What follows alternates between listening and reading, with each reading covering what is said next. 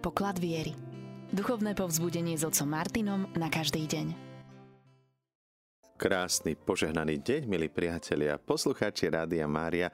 Tuto chvíľu máme pre vás pripravené ďalšie pokračovanie z tých našich zamyslení, kedy sme uvažovali spoločne o tom, ako ísť za Ježišom, ako v našom živote vnímať Božiu prítomnosť, ako sa na svet pozerá Panna Mária, boli sme pod jej pohľadom.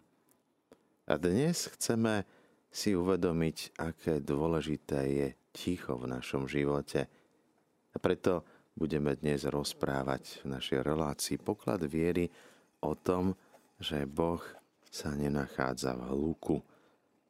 Božia prítomnosť prichádza v tichu. Nebeský Oče, prosíme ťa túto chvíľu, aby Duch Svätý utíšil to naše rozbúrené more v srdci, to naše srdce rozorvané, aby bolo vnímavé, aby počúvalo, aby sa ustálilo, aby naša myseľ tejto chvíli nebola rozutekaná, roztekaná, rozbitá, ale aby bola spojená, zjednotená tvojou láskou. Modlitba a Božia prítomnosť, milí priatelia, sú tak spojené, aby sme čo najviac vedeli využiť všetky milosti, ktoré nám Boh dáva na dosah, aby nám umožnili dosiahnuť pravý vnútorný život.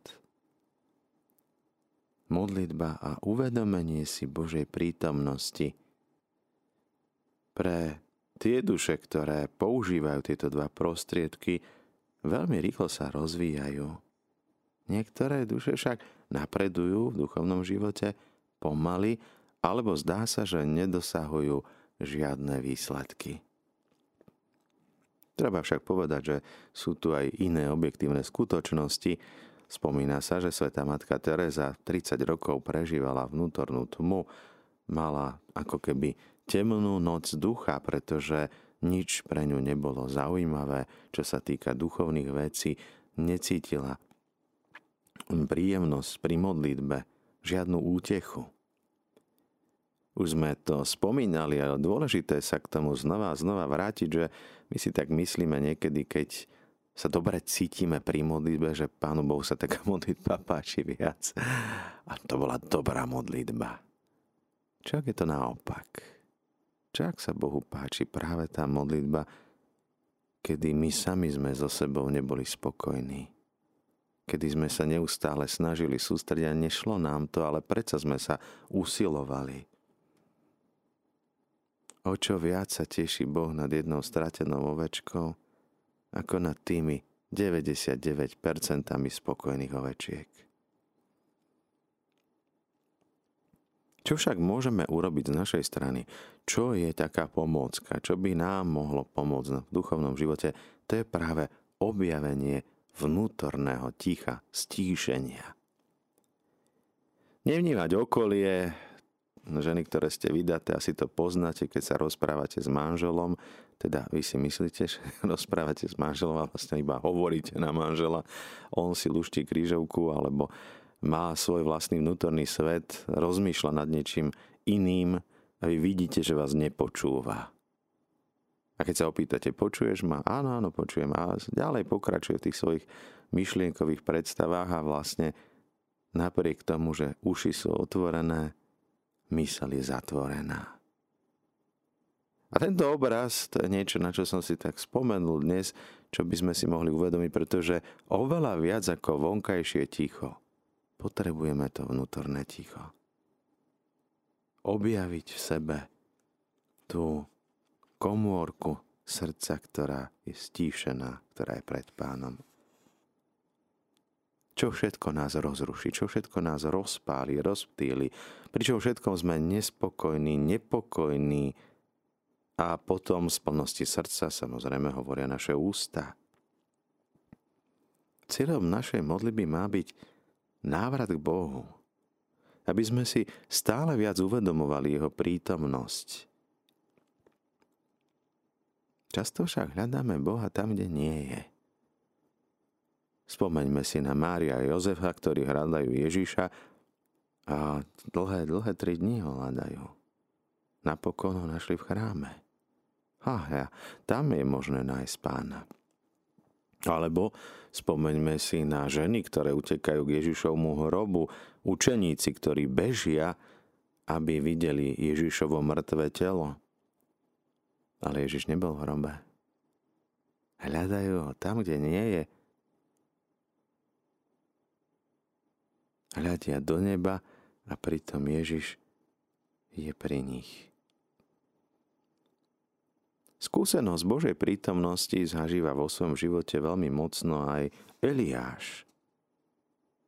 Stretol sa s tou skúsenosťou, že Boh nebol ani v búrke, ani nebol v tom výchre, nebol v hluku tohto sveta. Postav sa na vrchu pred Pána. Dostáva pokyn.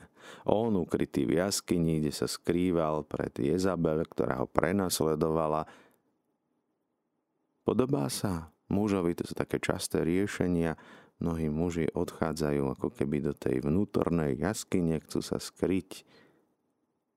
Kým pri probléme niektoré ženy viac rozprávajú, muži si uchovávajú tieto problémy v sebe, dusia, sú ticho. Uzavrú sa pred vonkajším svetom. Boh však žiada od Eliáša otvorenosť. Postav sa na vrchu pred Pána. Nebuď už skľúčený, zhrbený. Neskrývaj sa. A Boh prichádza. Svätý Ján z kríža nám hovorí, reč, ktorú Boh najlepšie počuje, je len ticho lásky. Boh od večnosti hovorí v tichu. Tichá noc, svätá noc. Ježišovo narodenie v tichu noci. A opäť máme Veľkú noc. Ticho Ježišovho zmŕtvychvstania. Žiadne bubny, žiadne nejaké delobuchy, žiadne ohňostroje. Ticho. Boh, ktorý vyslovuje slovo v nekonečnom tichu, Otec, ktorý v tichu plodí svojho Syna. A práve v tichu môžeme Boha počuť. Pretože všetky tie naše pozemské starosti, náhlivosti môžu prehlúšiť ten jeho tichý, jemný hlas. Boh bol prítomný v jemnom vánku. Keď Boh koná navonok, tak pôsobí vnútri v tichu. Svet tvorí z ničoty. Náš Pán sa vtelil v tichom, nenápadnom nazareckom dome.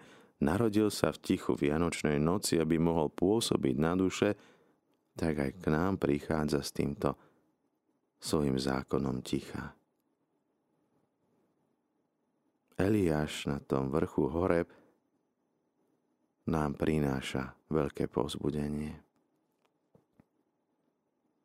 Pán nebol v prudkom vetre, ani v zemetrasení, ani v ohni, ale v tichom, lahodnom, jemnom vánku. Tam sa mu zjavil. Boh, keď chce konať v nás, tak nás ťahá do opustenosti, do samoty. Priťahuje nás a my priťahujeme jeho. Ako často Ježiš trávi čas v samote. Pred začiatkom svojho pôsobenia odchádza na púšť. Neskôr dáva úlohu apoštolom, aby sa uzavreli vo večeradle a tam očakávali príchod Ducha Svätého. Predtým boli uzatvorení zo strachu, zamknutí a vystrašení. A teraz Ježiš ich posiela, aby išli do tejto uzamknutosti v srdca, aby ich srdcia boli ako keby oddelené od toho vonkajšieho hluku sveta. Aby boli stíšené pred Pánom, už nie plné strachu, ale plné očakávania príchodu Ducha Svätého. Stále sú v platnosti pre nás slová, ktoré povedal prorok Ozeáš.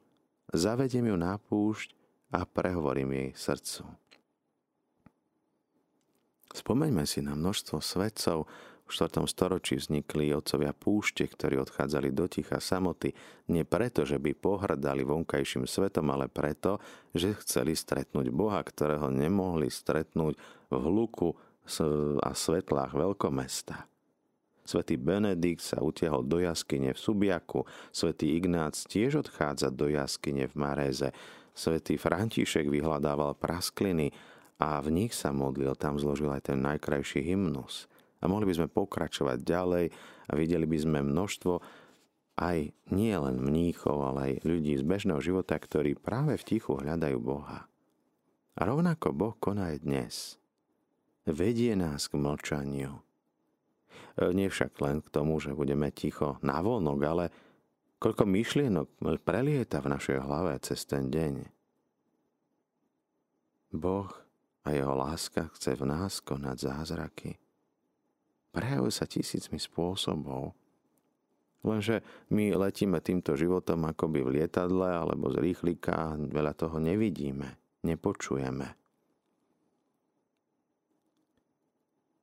Niekedy môže prísť do života človeka napríklad dlhotrvajúca choroba. Svätý Ignác, ktorý práve uprostred nudy siaha po knihách, ktoré zmenili nielen jeho život, ale život aj tisícov jezuitov, ktorí ho nasledovali.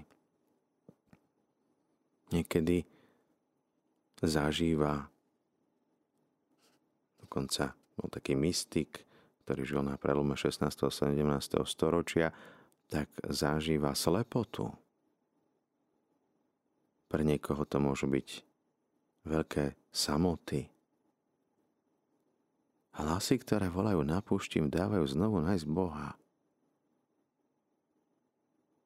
Dnes medzi tisícmi väzňov, ktorí sú uzavretí, prichádza ten moment spoznania Boha. Oddeliť sa od vonkajšieho sveta nám pomáha, aby sme spoznali svoj vnútorný svet. Aby sme sa ponorili na hlbinu a tam načreli. Ako keby v našom srdci bola taká hlboká studňa, kde až dolu sa stretneme s Pánom. Tam môžeme na hladine vody, ktorá je pokojná, vidieť jeho tvár, ktorá sa zračí v našej tvári. Čítal som zaujímavý citát minule. Ako môžeme my urobiť činnosť preto, aby sme utíšili, upokojili hladinu, ktorá je rozčarená. Pozeráme na vodu a tá voda je zvíhrená, nevidíme tam jasne svoj odraz tváre. A čo musíme urobiť? No práve, že nevieme urobiť nič iné, ako sa stíšiť a počkať. Trpezlivo za čas prináša upokojenie. A takisto to je s tým našim rozbúreným srdcom. Treba si sadnúť a počkať, kým to prejde.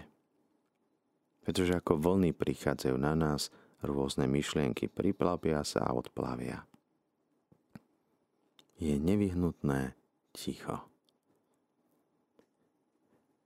Takýmto tichom môžu byť aj duchovné cvičenia, alebo aj večerné ticho, ktoré zažívame. Neprehlúšiť ten Boží tichý hlas v nás hľukom tohto sveta. A napokon máme tu tých, ktorí odchádzajú do klauzúry, reholníkov, reholnice, ktorí sa úplne oddajú tichu. Kláštory, ktoré sú úplne uzatvorené. Napríklad trapisti, ktorí úplne sa oddelia od vonkajšieho sveta, dokonca oddelia sa nielen od sveta klauzúrov. Kláštor je tak zariadený, aby všetko vo vnútri bolo dostačujúce a nemuseli vychádzať von. Dokonca sa odlúčia aj od ostatných kláštorov, pretože ostávajú v jednom spoločenstve. Benediktíni mali ten 4. sľub stálosti, stabilita loci sa to volá po latinsky. A napokon ešte nestačí len oddeliť sa od vonkajšieho sveta, od sveta kláštorov, ale odlúčia sa aj od bratov priamo vnútri kláštora, pretože zachovávajú mlčanie medzi sebou. A tak zdravili sa pri pozdravení iba krátkou vetou: pamätaj na smrť, memento mori. Vonkajšie a vnútorné mlčanie. Áno, pre nás možno nepredstaviteľný extrém. Ako dlho vydržíme byť ticho? Ako vieme počúvať druhých ľudí? A či dokážeme skutočne im dať pocítiť, že sú vypočutí? Svätý Otec upozorňuje na to, že často vedieme nie monológy, ale duológy, dva monológy naraz. Všetci by len rozprávali a nič toho, kto by počúval. Vonkajšie mlčanie je pomôcka, prostriedok, aby napomohlo vnútornému tichu, ale samo vonkajšie mlčanie a vonkajšie ticho ešte nespôsobí, že sa úplne utiešia naše myšlienky. Niekedy môžeme ľutovať tých reholníkov žijúcich v tichu, vidíme len akési negatívne stránky nášho tichého života.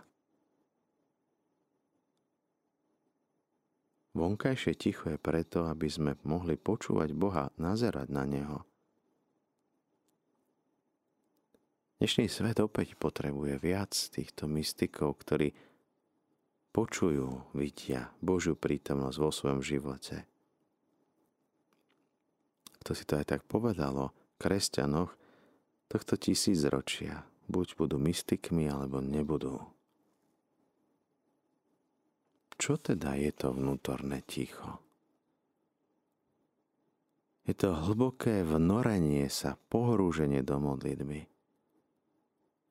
Pana Mária v Medžugorí žiada od nás nielen modlitbu perami, alebo myšlienkami, ale modlitbu srdcom. Nejde niekedy ani o dĺžku tej modlitby, ako o jej hĺbku, o jej intenzitu. Vyložiť úsilie na to, hovorí páter Joret, aby sme sa odpútali od vonkajšieho sveta. Vonku sme zamestnaní mnohými vecami, ktoré nemajú vnútorný súlad a poriadok. A tak sa chceme zamerať na toho, ktorý je hodný našej pozornosti, ktorý je večný. Veď všetky veci tohto sveta sa pominú, aj tie najkrásnejšie kvety vyschnú, aj to najlepšie oblečenie časom budeme musieť len vyhodiť, pokiaľ ho už dopredu nerozožerú mole. Potraviny nemôžeme hromadiť, pokazia sa. A mohli sme pokračovať ďalej. Peniaze strácajú svoju hodnotu. A tak vlastne môžeme vidieť, čo sú tie skutočné hodnoty ľudského života. Ako keby podstatné bolo odpútať sa od vecí stvorených, aby sme videli Stvoriteľa. Odpútať sa od týchto časných vecí, aby sme vnímali večnosť. Aby sme sa vrátili k tomu, čo mal Adam z Evou predtým, tomu nazeraniu na Boha. Boha poznali, milovali, slúžili mu a tak ho oslavovali. Až hriech spôsobil to rozdelenie. Mlčanie môže byť veľmi ťažké a je to veľmi také ťažké asketické cvičenie. Znamená to zomrieť samému sebe, aby sme mohli znovu povstať a žiť v Bohu. Vonkajšie ticho a vnútorné ticho, ktoré poskytujeme Bohu, dáva mu možnosť, aby sa nám prihovoril.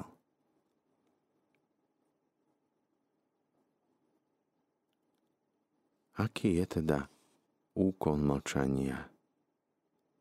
Čo by malo predchádzať každú našu modlitbu? To stíšenie sa srdca, ustálenie mysle, upokojenie tej hladiny, ktorá je rozhorvaná, rozbúrená. Vnútorné mlčanie. Keď sa človek začína modliť, duchovne sa pohrúži, aby sa dostal do Božej prítomnosti. Často na toto zabúdame v modlitbe. Od jednej činnosti letíme k druhej, máme ešte veľa vecí nevybavených a tak rýchlo si vybavíme modlitbu, aby sme mali pokoj od Boha, pokoj od modlitby. Je však dôležité nájsť vnútorné ticho. Uvedomiť si, že sme pred Bohom a sami pred ním. A to vytvára vnútorné prostredie priaznivé, aby nešlo len o náš monológ, kde rozprávame naučené básničky ako papagaj, ale kde aj počúvame Boha.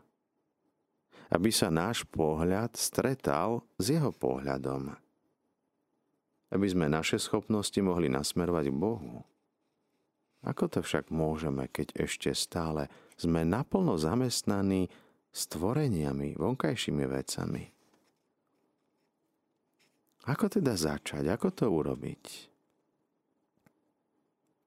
Dá sa to urobiť tak, že upriamime rozum na jednu prevládajúcu myšlienku a všetky ostatné necháme za sebou, za našimi plecami. Necháme usadiť tú kalnú vodu, aby sa vyčistila. A tak sa stávame postupne pánmi svojich schopností. Vieme sa oslobodiť od tých drobných zemniek prachu, ktoré padnú dolu. Necháme bokom všetko to, čo nie je Boh, umlčíme naše pocity, dojmy, emócie, pohrúžime sa do seba. Ako keby sme nechali vstúpiť v čelu do úľa, ako hovorila svätá Tereska od Ježiša. Takto sa môžeme pozdvihnúť k Bohu. Byť pozorný voči Stvoriteľovi, pozerať na Neho, počúvať ho, hovoriť s ním. Zomrieť tomuto svetu nám pomáha, aby sme objavili nový život Kristovi. Človek skutočne nemôže vidieť Boha bez toho, aby nezomrel. Odumrieť sebe, svojim vášňam, nám pomáha žiť v Bohu. A to je ovocie práce duše, ktorej pomáha aj Božia milosť. Niekedy to môže byť celkom jednoduché, stačí upriazniť pozornosť na nadprirodzenú myšlienku, ktorá nás zaujala, napríklad Boh je tu a volá ťa. Uvedomíme si Božiu lásku. Niekedy to býva ťažšie. Ako keby Božiu prítomnosť nepriťahovali naše schopnosti. Rozptýľujúce, roztekané myšlienky nás obťažujú ako muchy, ktoré prichádzajú počas búrky. Je potrebné, aby sme vytrvali bez toho, aby sme sa unavili, neustále sa vracať myšlienke na Boha a čakať, že nás Jeho láska uchváti, že sa nás zmocní v tomto duchovnom zápase. A možno Jeho láska dovolí, aby sme tú modlitbu strávili nie v boji, ale v pokoji. Opäť však pripomínam, že nie je na nás, aby sme my posudzovali, čo bola správna a čo nesprávna modlitba. Boh prichádza niekedy aj mimoriadnym spôsobom a zasahuje do duše. Niekedy k tomu nášmu aktívnemu uvažovaniu, rozjímaniu duše pridáva aj pasívnu uzobranosť. Ujíma sa on našich schopností, pritiahne si ich ako magnet. Táto skutočnosť nám vie ukázať na to, akú dôležitosť Boh dáva vnútornému tichu. Naše pasívne pohrúženie. Aktívna pasivita. Teda aktívne sa sústredíme na to, aby sme sa zamerali jedine na Boha. A Boh potom môže zapojiť aj náš rozum aj vôľu osobitnou milosťou Ducha Svätého. A vedie nás potom k modlitbe ticha.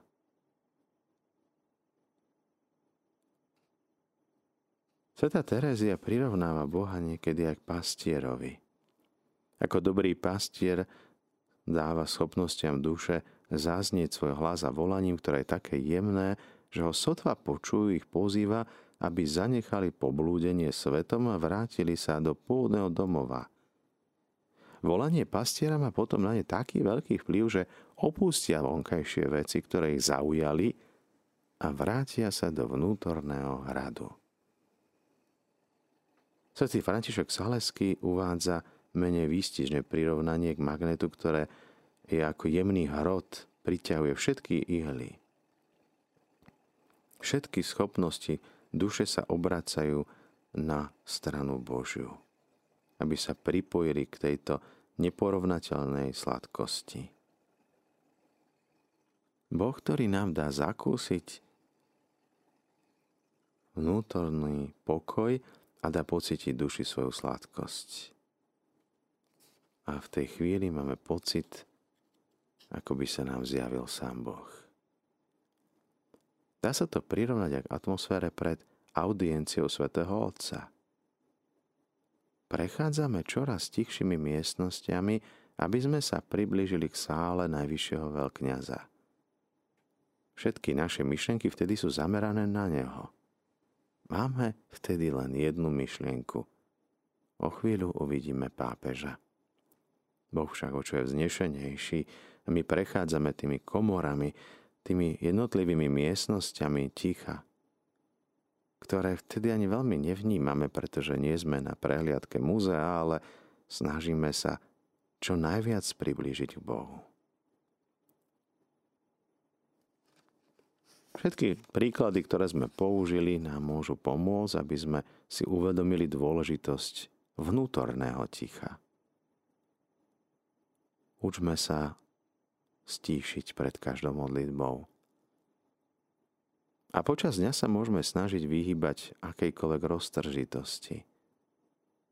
Ak chceme žiť vnútorným životom, chceme si osvojiť stíšenie vnútra. Učme sa aj vonkajšiemu, aj vnútornému mlčaniu. Koľko slov povieme zbytočne. Občas sa tak pristihnem, ako to aj pápež Gregor píše vo svojich listoch, že stretnete niekoho, kto začne ohovárať a radi sa k tomu pridáte, to, čo sa vám predtým hnusilo, spokojne si v tom ležíte. A pritom sú to zbytočné slova, ktoré púšťame von, dokonca môžu ubližovať nielen tým druhým, ale nám samotným. Upriamujeme našu pozornosť na nejaké negatíva a ich zvýrazňujeme, ako keby sme polievali zelinu. Toto chceme. Chceme hádzať blato, veď budeme mať zablatené ruky. Uvedomiť si, aké sú naše slová, čoho sú plné. A my poznáme to príslovie mlčať zlato, hovoriť striebro.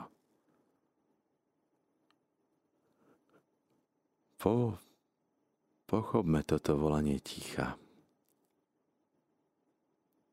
Vonkajšie mlčanie však samo o sebe stáva sa neužitočným alebo málo užitočným, ak naša myseľ celý deň blúdi kdesi ďaleko. Áno, naše nohy nás vedia dostať z bodu A do bodu B, ale naša predstavivosť nás dokáže dostať kdekoľvek a okamžite. Lieta si v nejakých vzdušných virtuálnych svetoch, namiesto toho, aby bola tu a teraz. A tak znova počujeme to volanie, to pozvanie k umrtvovaniu, k askéze. Môžeme to nazvať aj mučeníctvom ticha, mučeníctvom počúvania.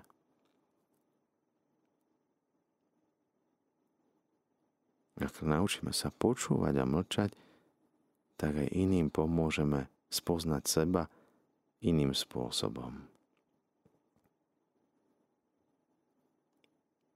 Potrebujeme si nechať neustále taký dôraz na ustráženie pozornosti, vnímania, bdelosti nášho pohľadu.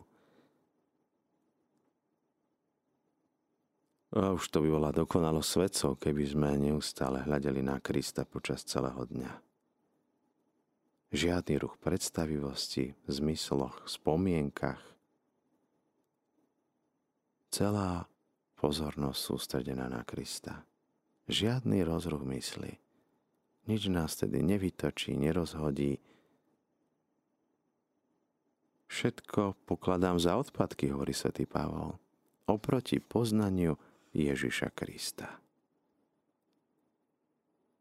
Žiadny nepokoj, žiadny rozruch duši. Iba hlboká Božia prítomnosť. Milí priatelia, máme aj dnes na telefónnej linke našu poslucháčku pani Márius Hrišoviec, ktorá sa chce s nami podeliť. Tak nech sa páči. Pochválený buď Ježiš Kristus. Mňa to veľmi oslovilo, toto dnešné zamyslenie, ale ja by som nadezovala na toto v piatok. Som také zažila prítomnosť Božiu vďaka vašim tým spytovaniu svedomia, čo ja trpím úzkosťou, strachou zo samoty, z opustenosti, tak ja som takú Božiu prítomnosť zažila, že viete čo, takú silu som potom dostala. Ja som vám veľmi vďačná za tieto meditácie. Ďakujem veľmi pekne, s Pánom Bohom. S Pánom Bohom ďakujem aj my, požehnaný deň. Pane Ježišu, ďakujeme Ti za to, je úžasný príklad modlitby v samote, v tichu, uzobranosti, v tom ponorení sa do modlitby, a pomôže nám, aby sme nasledovali aj my Tvoj príklad, aby sme aj my v tichu hľadali ten hlas, ktorý nám hovorí: mám ťa rád, milujem ťa. Aby sme aj my hľadali Otcovú vôľu a snažili sa ju nasledovať. Aby vonkajšie a vnútorné ticho pomáhali nám zakúsiť Tvoju lásku, dobrotu a objatie. Zostávajte naďalej s nami z Rádiom Mária, s rádiom, ktoré sa s vami modlí.